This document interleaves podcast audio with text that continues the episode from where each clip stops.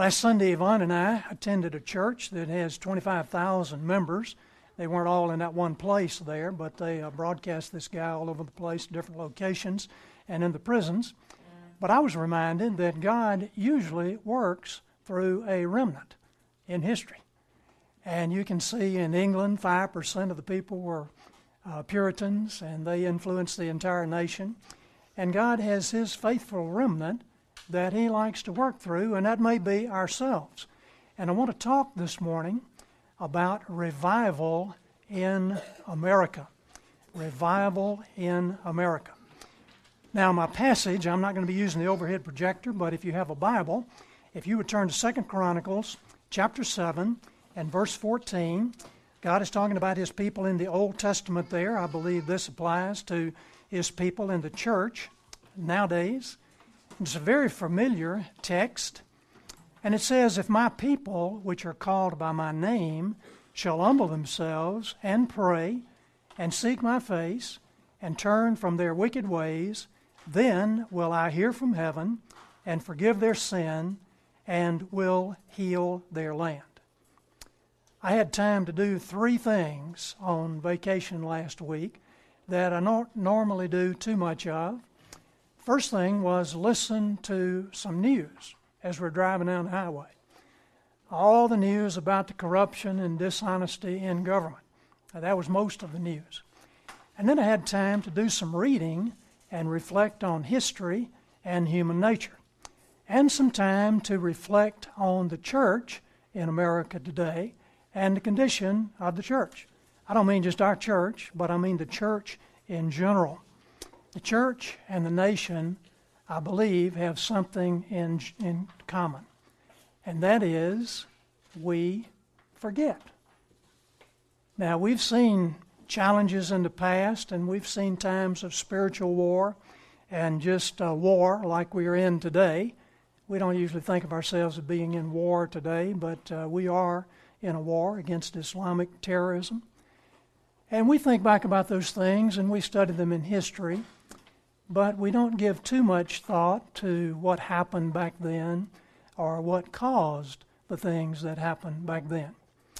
And uh, we churchgoers typically have the idea that, uh, you know, God will take care of things. If anything comes up, uh, God's going to cover us on that.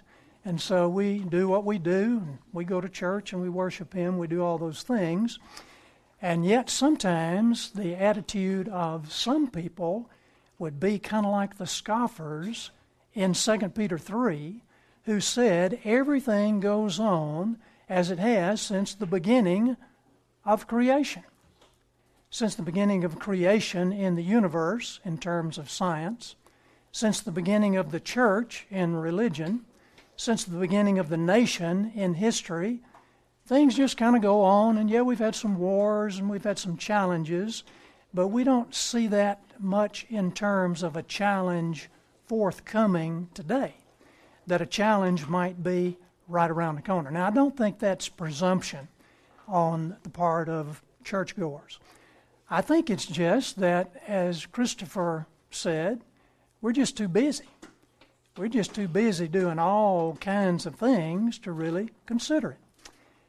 And it's not that we uh, don't think about it occasionally, but when we get finished with the busyness busy, then we have the home and the garden and the entertainment and the athletics and whatever it is we do that may certainly be good things, but we don't have much time to go back and think about what's happened in the past and some of the ups and some of the downs and the great awakenings in our country and what conditions were when those things came about and what seemed to uh, bring those things, what seemed to get God's attention in those days. But this past week, I've had some time to think about that. And here's what I thought I'm thinking that the church and the nation in general today is kind of like we were in 1941 before the attack on Pearl Harbor. Now, we knew that there was a good possibility of war because anytime you get the entire Pacific fleet gathered in one place, you know there's a possibility of war.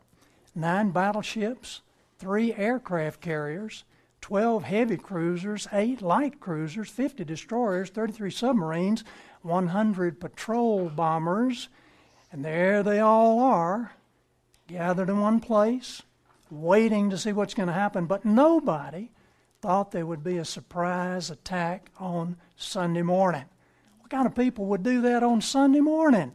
When everybody's just getting over the celebration from Saturday night and some are going to church and whatever they're doing. Well, we did have warnings. There was a coded cablegram to Washington from the United States ambassador to Japan, and that was 10 months earlier, in January of 1941. Then our intelligence service could track Japanese ships by their radio messages. We hadn't cracked the code, but we knew those messages and where they were coming from, and we could tell where their major ships were. But in December, all the radio traffic stopped. Something was up. And then Pacific commanders were advised by commanders in Washington that there could be an imminent Japanese attack.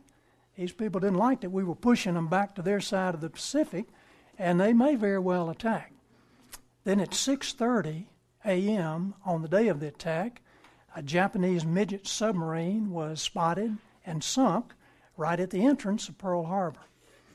And then at 7:45, uh, excuse me, shortly after the submarine was sunk, the uh, radio operator in the North Island of Oahu uh, suggested to the uh, commander, that was the, um, what do they call that guy, the watch commander, that he sighted a group of planes coming toward Pearl about 50 miles out. But the Navy lieutenant that ultimately got that information said, oh, that's a group of B 17s flying in from California. So nobody thought to get anything ready and many of the big ships even had the ammunition locked up because they just weren't prepared for the attack. But at 7:45, the bombs began to drop, and fortunately, the focus of the attack was on the battleship force. The three carriers were out at sea. I think one was um, back in America being retrofitted. But it was a surprise attack, and it did great damage to our nation. And of course, we could have been prepared for that and it wouldn't have done so great uh, damage. Now, how does that relate to us in Fredericksburg in late spring of 2015? Brian Murphy, a couple of months ago, began passing out this little book called One Cry. It's uh, authored by Byron Paulus and Bill Elliff. And the book contains a declaration of national spiritual emergency pretty serious business. I won't read the declaration, but it's there, and they're saying in the book that as a nation, we are in trouble financially, we're in trouble sociologically, we're in trouble educationally, and we're in trouble politically. And all of that means that the underlying problem is spiritual. So, really, we're in trouble spiritually in this country. I will read um, some of the warning signs that they give in the book here. Fatherlessness. Now, we don't know much about that, but there are more unmarried mothers under age 30 than married mothers, with 40% of all babies born out of wedlock. 48% of all first births are to unmarried women. Imprisonment. More than 7 million adults are on probation, on parole, in jail, or in prison, the most of any nation on earth. Perversion 40 million visitors peruse porn sites on the web. The average age of first visits 11 years old. Uh, the greatest, uh, highest percentage is in the most religious states, the Bible Belt. The culture of death since 1973, the total number of American lives lost to abortion is roughly the equivalent of the collective worldwide death toll of all of World War II, and that's approximately 58 million souls. Chaos and confusion.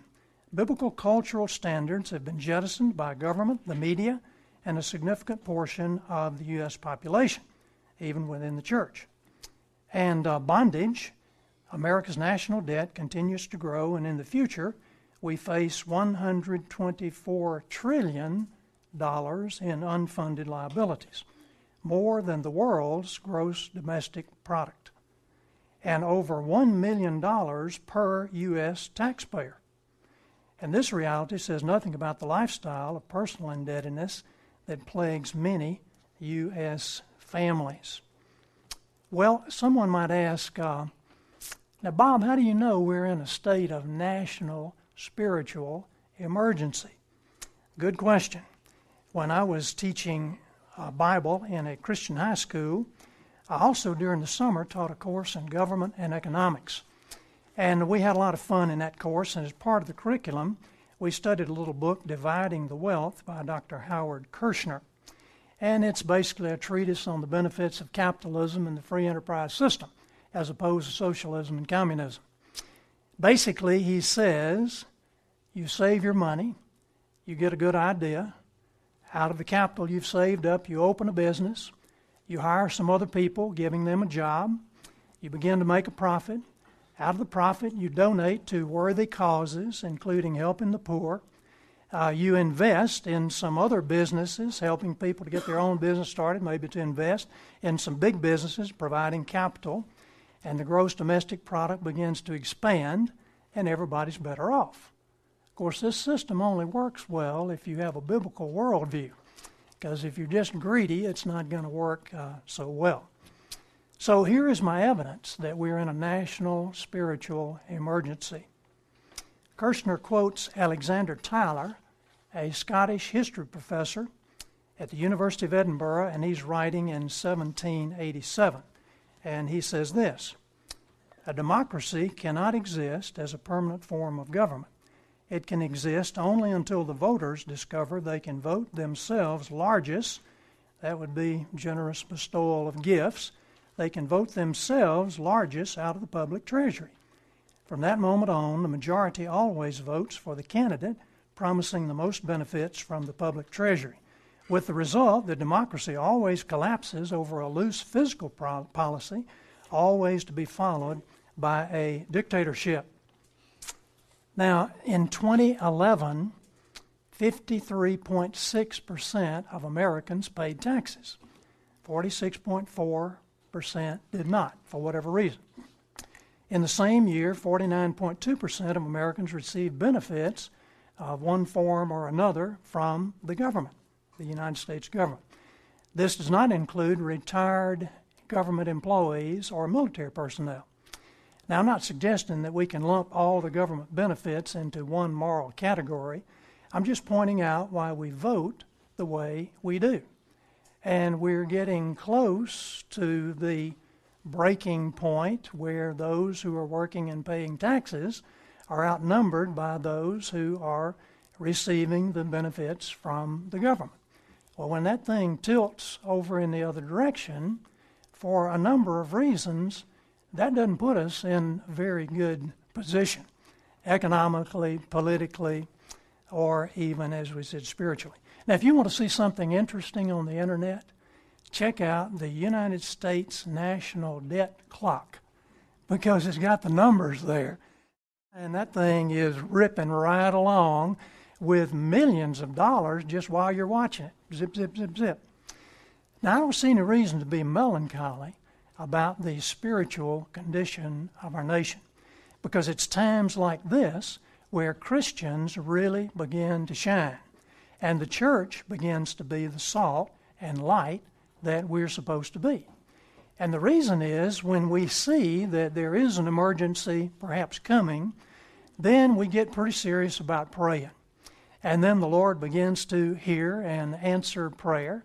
Uh, it's described in the scripture many places.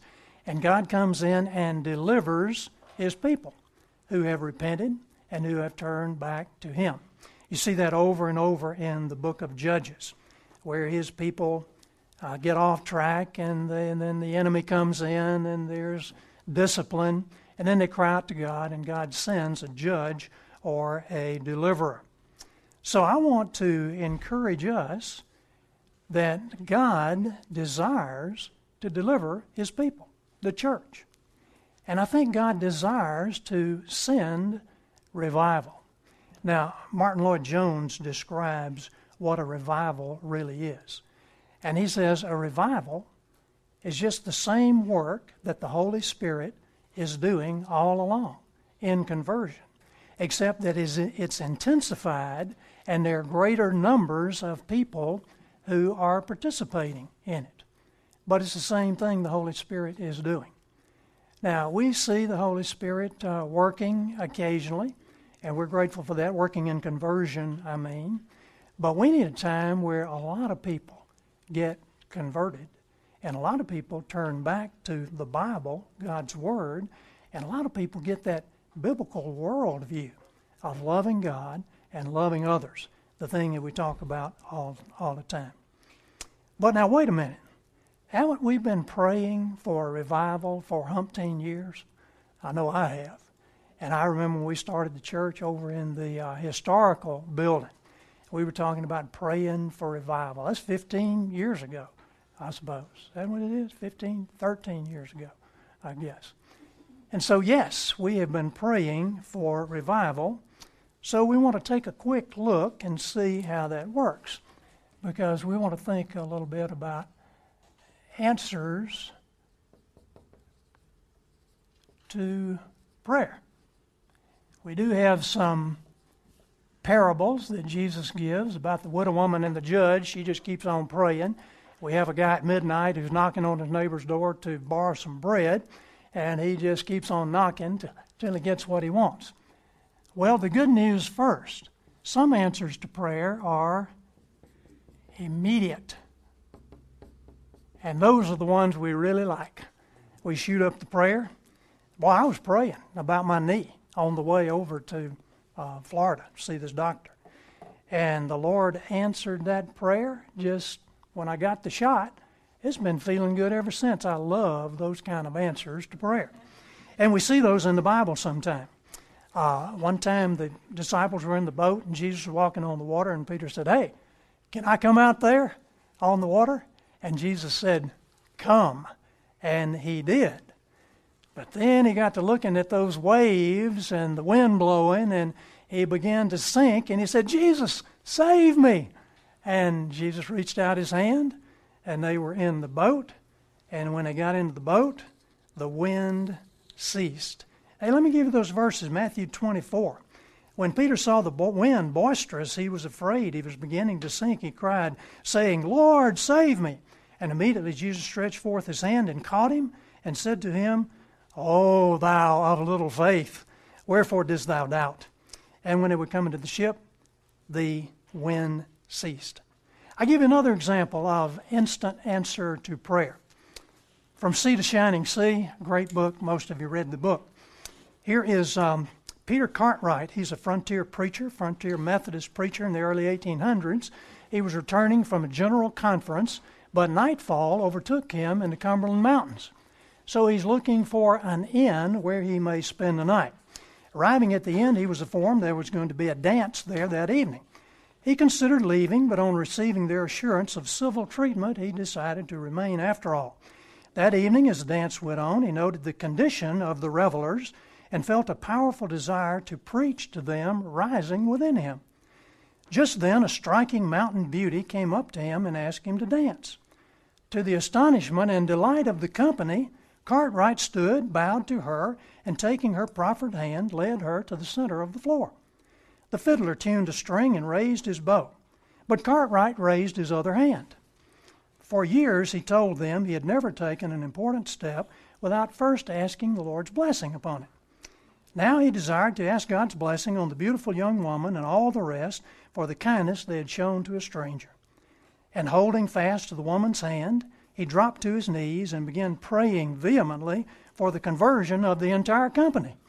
Stunned silence followed. Then pandemonium. Some fled, others wept, still others fell to their knees. The young woman tried to pull away, but Cartwright's grip on her hand was too strong to break and she wound up joining him on her knees. Having finished his prayer, he arose and commenced exhorting them to turn from their wicked ways and give their lives to the Lord. And when he finished, he burst into a hymn. The young woman, now prostrate on the floor, began crying out to God for mercy, and this so encouraged Cartwright that he redoubled his efforts and prayed and exhorted and sang all night long. Of those who stayed, many were converted, and thus further encouraged. The hard knuckled preacher tarried two more days. Revival broke out. By the time he was finally ready to leave, Cartwright had organized a society, received 32 into membership, and appointed the innkeeper as the class leader. Revival was now spreading out into the whole region, and Cartwright promised to send them a preacher. Well, that's a pretty immediate answer to prayer for revival. A little bit unusual, but those things can happen. Now, the next thing we want to consider uh, would be when the answer is delayed.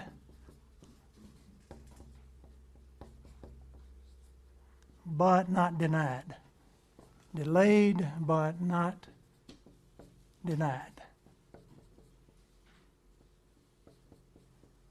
And we see a lot of instances of that in the scripture. And a good one would be when Lazarus was sick and Mary and Martha sent for Jesus to tell him that their brother was sick. Uh, Jesus loved this, this family, spent time with them, and he was going to come, hopefully, and heal their brother. But when Jesus heard it, he said, This sickness is not unto death, but for the glory of God, that the Son of God might be glorified thereby.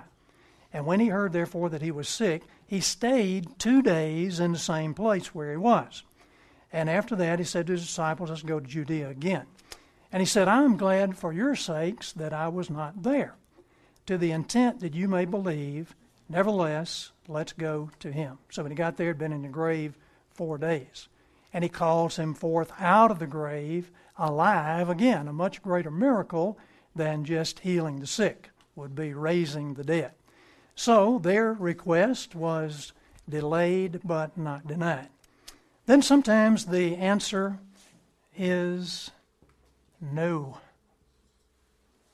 That's kind of a tough one for us, but it was the same for the Apostle Paul. Paul prayed on three separate occasions, seasons of prayer, I believe, that his thorn in the flesh would be removed. I've been thinking of that, that more this past year about that thorn in the flesh, what that might have been. But God did not remove his thorn in the flesh. But even though God doesn't answer our prayer, he still gives us peace and grace to put up with the affliction or the situation or the person or whatever it may be. And in 2 Corinthians chapter 12, Paul says, God said unto me, My grace is sufficient for you. My strength is made perfect in weakness. Most gladly, therefore, will I rather glory in my infirmities, that the power of Christ may rest upon me. Sometimes the answer is different than we expected. Different than we expected. Now, when Daniel was down in Babylon, he was a great man of prayer. In fact, he opened up his windows toward Jerusalem and prayed three times a day, offering praise and thanksgiving to God and whatever requests he had. I don't know everything that Daniel was praying, but I'm assuming he was praying for wisdom in the affairs of government there in Babylon. He was praying for the captives who had been taken from Jerusalem, who were experiencing 70 years captivity in Babylon. Uh, he was probably praying all kinds of things. But guess what he got as his answer to prayer? The lion's den. That's not what he expected. That's not what he wanted. But you remember the other rulers, um, the lesser guys, were jealous of him, and they reported to the king, and they got this bogus edict that whoever didn't, whoever made a request anybody except the king would go to the lion's den, and that was Daniel. Of course, God worked that out, and God was glorified even when the answer was different than expected. Now, I've got one more, and the answer is many times given progressively. And Christopher was telling us about this one this morning, where God came to Abraham in Genesis 12 and said that he would make a great nation of Abraham. Abraham is 75 years old. He gets sidetracked with Ishmael and Hagar then he gets back on track and he's waiting and waiting, and God sends other messages to him as he speaks to him, friend to friend. And then finally, when Abraham is 100 years old, the culmination of all of that communication from God and those promises comes true in the birth of Isaac that we were talking about earlier. So, when we pray for revival or whatever we pray for, it might be immediate. Well, it hadn't been immediate, so we can mark that one off. It might be delayed but not denied. The answer could be no in our lifetime, it's bound to come sometime. It could be different than we expected. Because as I read about revival, and Yvonne and I were first married, we experienced something like a revival among young people in our hometown there in Mississippi. But when revival comes, everything changes. And the things that you normally did, you don't still do sometimes because you don't have time, because you're too busy seeing about people that want to understand the Bible and have questions and get right with the Lord and counseling and all those kinds of things. So it may be different than expected. What I would hope is just everybody just comes to Christ and embraces the Bible and Men get on the radio and are talking about it, and men in Washington, but it usually comes from the grassroots up and not from the top down. It probably will happen progressively because most of what God does, He does progressively. So God intends for us to place our trust in a person, not in a procedure. It's not that we just um, get all this stuff down, we pray all these prayers, we got this formula, and God has to work. God does whatever He wants to do, but it seems that prayer that God has ordained is an essential ingredient in revival. And certainly the prayer to prepare for whatever is coming is going to be important. I mean, even just to pray for tomorrow. I remember one time, one morning, Mark went to work and he was working in a metal factory where they were making gutters and things, and he cut off the end of his thumb with a chop saw. And that morning early, I had prayed for every child, and I really prayed. And it was like there was spiritual capital for that day. And uh, I was not, I was in Birmingham doing some things, counseling with some people. And Yvonne got the telephone call, and she ran over to this other town where he was working and got him in the car and she was driving fast now. She didn't have a police escort, but she got down there to Birmingham to the surgeon, and he took that piece of thumb and sewed it right back on there. And got a good thumb today. But if you're prayed up, things are going to go better. Now, what is the most difficult thing that a Christian has to do? Is it suffer? I don't think it is, because many people choose to suffer for the sake of Christ. Is it sacrifice? I don't think it's sacrifice because a lot of people choose to sacrifice everything they have and even their lives for the sake of the kingdom. I think it's probably to wait. To wait. In the scripture, there, we see God talking about waiting a good bit. Wait on God 17 times in the Bible. Wait on the Lord 18 times. When something is repeated 35 times, you know God must have some message there for us. Wait on the Lord, be of good courage, and He will strengthen your heart. Wait, I say, on the Lord. And all those other verses that talk about waiting on the Lord. Now, some people couldn't wait. Adam and Eve couldn't wait to find out more understanding about why they shouldn't eat the fruit. Cain couldn't wait to find out more about there's no remission of sin without the shedding of blood. Uh, Abraham couldn't wait for that promised son to be born. Jacob couldn't wait for God to work out the birthright and the blessing. Saw that this morning. The Israelites couldn't wait to get out of Egypt, then they couldn't wait to go back to Egypt. You remember, we're going to stone Moses and Joshua and get a new leader. We're going back home to Egypt. Moses couldn't wait for God to straighten out the people, got angry one time too many, didn't make it in the promised land. And Aaron couldn't wait for Moses to come down from the mountain with the Ten Commandments. He set up the golden calf while Moses was still there. But a few people we've already seen have demonstrated that they could wait. Isaac could wait for Rebekah. And he got a great bonus out of wait. 40, did, did Christopher he was 40 years old when he got married? That's right. He had waited a long time for this young lady, but she was a beautiful girl and she was morally pure. Pretty good blessing. Joseph could wait the 13 years, uh, going through all kinds of things as a slave and then in prison, so he could take over as prime minister. Joshua and Caleb, we've been studying, could wait 40 years to get in the promised land while the old generation died off. What does it mean to wait upon God? Well, first, it's an attitude, I think, of looking to God to unfold whatever is coming next in our lives, in the life of the church, life of the nation, whatever He's doing. It implies a listening ear.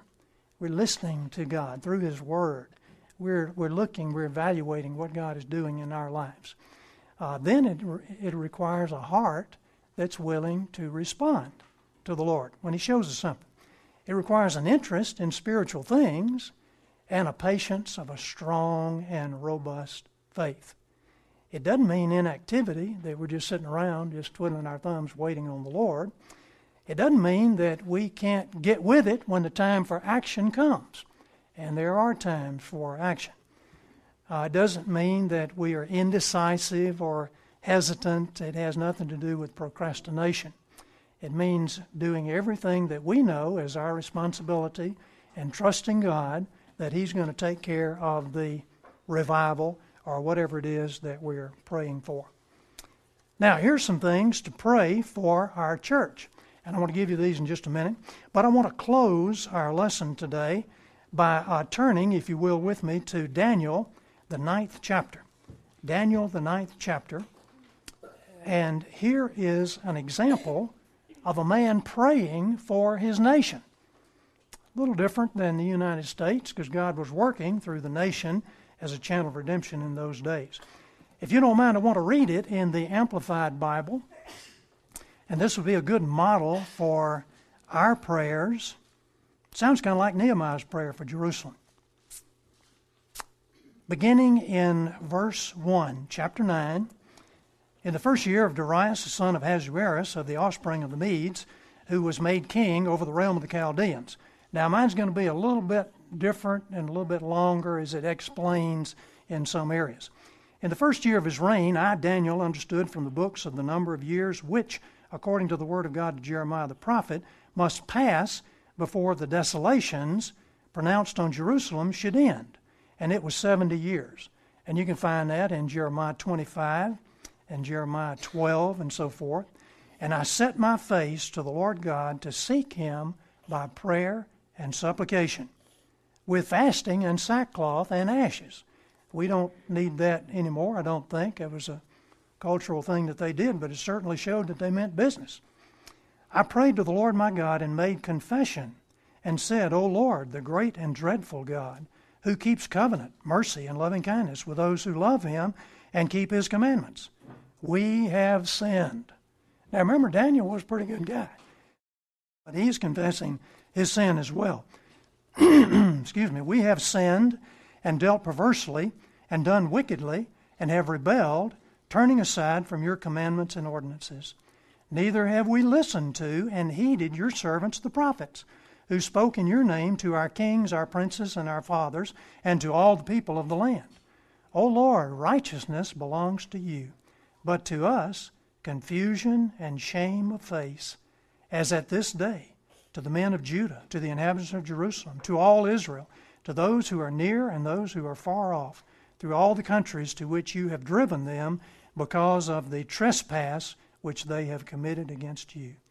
O Lord, to us belong confusion and shame of face, to our kings, to our princes, to our fathers, because we have sinned against you. To the Lord our God belongs mercy and loving kindness and forgiveness, for we have rebelled against him. And we have not obeyed the voice of the Lord our God by walking in his laws, which he set before us through his servants the prophets.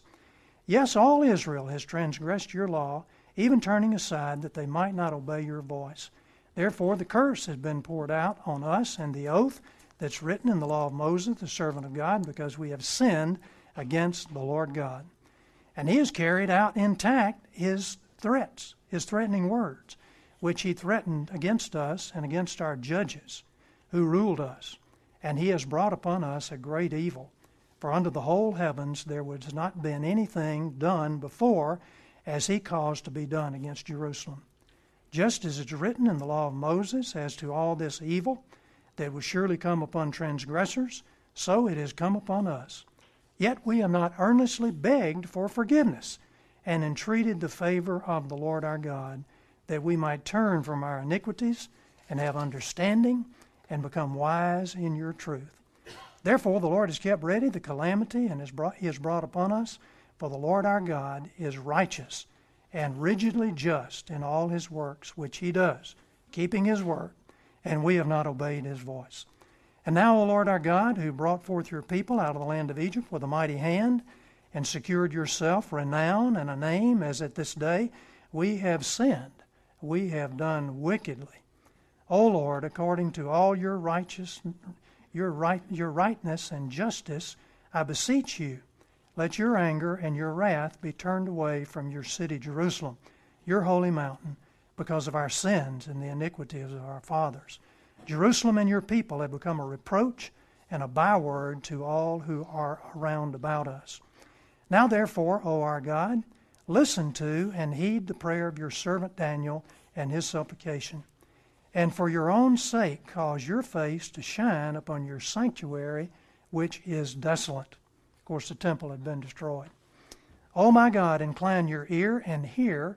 Open your eyes and look at our desolations and the city which is called by your name. For we do not present our supplications before you for our own righteousness and justice, but for your great mercy and loving kindness. O Lord, hear. O Lord, forgive. O Lord, give heed and act. Do not delay for your own sake, O my God, because your city and your people are called by your name. And while I was speaking and praying and confessing my sin and the sin of my people, Israel, and presenting my supplication, before the Lord my God for the holy hill of my God. Yes, while I was speaking in prayer, the man Gabriel, whom I had seen in the former vision, being caused to fly swiftly, came near to me and touched me about the time of the evening sacrifice. And in verse 23, he said, I've come to tell you, for you are greatly loved. And then he gives him some information with regard to things coming in the future. Well, that's the longest prayer in the Old Testament. So I appreciate your patience. But how many times did he say, we, we, we, as a nation that had the light? How about we as a church who should have been the salt and the light? Judgment begins in the house of the Lord. Let's pray. Heavenly Father, we come before you this morning acknowledging that our nation has turned its back on you and upon your ways. And Lord, we are sorry for that. We know that uh, we bear some of the guilt. Uh, my generation certainly does, because after we had won the Great War and there was great pros- prosperity in this land, uh, we begin to turn away and we begin to go astray and fail to follow your ways and call upon your name. So, Lord, we as a church want to be aware of the situation in our world today. We're not discouraged by any means. We have no doubt that you can turn things around. And I pray, Lord, that we would be faithful in prayer during this time of national spiritual emergency. Perhaps we can get a head start on the matter. And we know, Lord, that many times when things get a little bit better, like after the 9 11 attack, that people kind of give up and go back to their old ways. So we pray that you would do whatever it takes to get the attention of your people in this land, and that your people might pray and seek your face and turn from their wicked ways. And Lord, that we might be a part of that, we ask that revival would begin with us. Help us to be faithful in prayer. We pray these things in Christ's name and for his sake. Amen.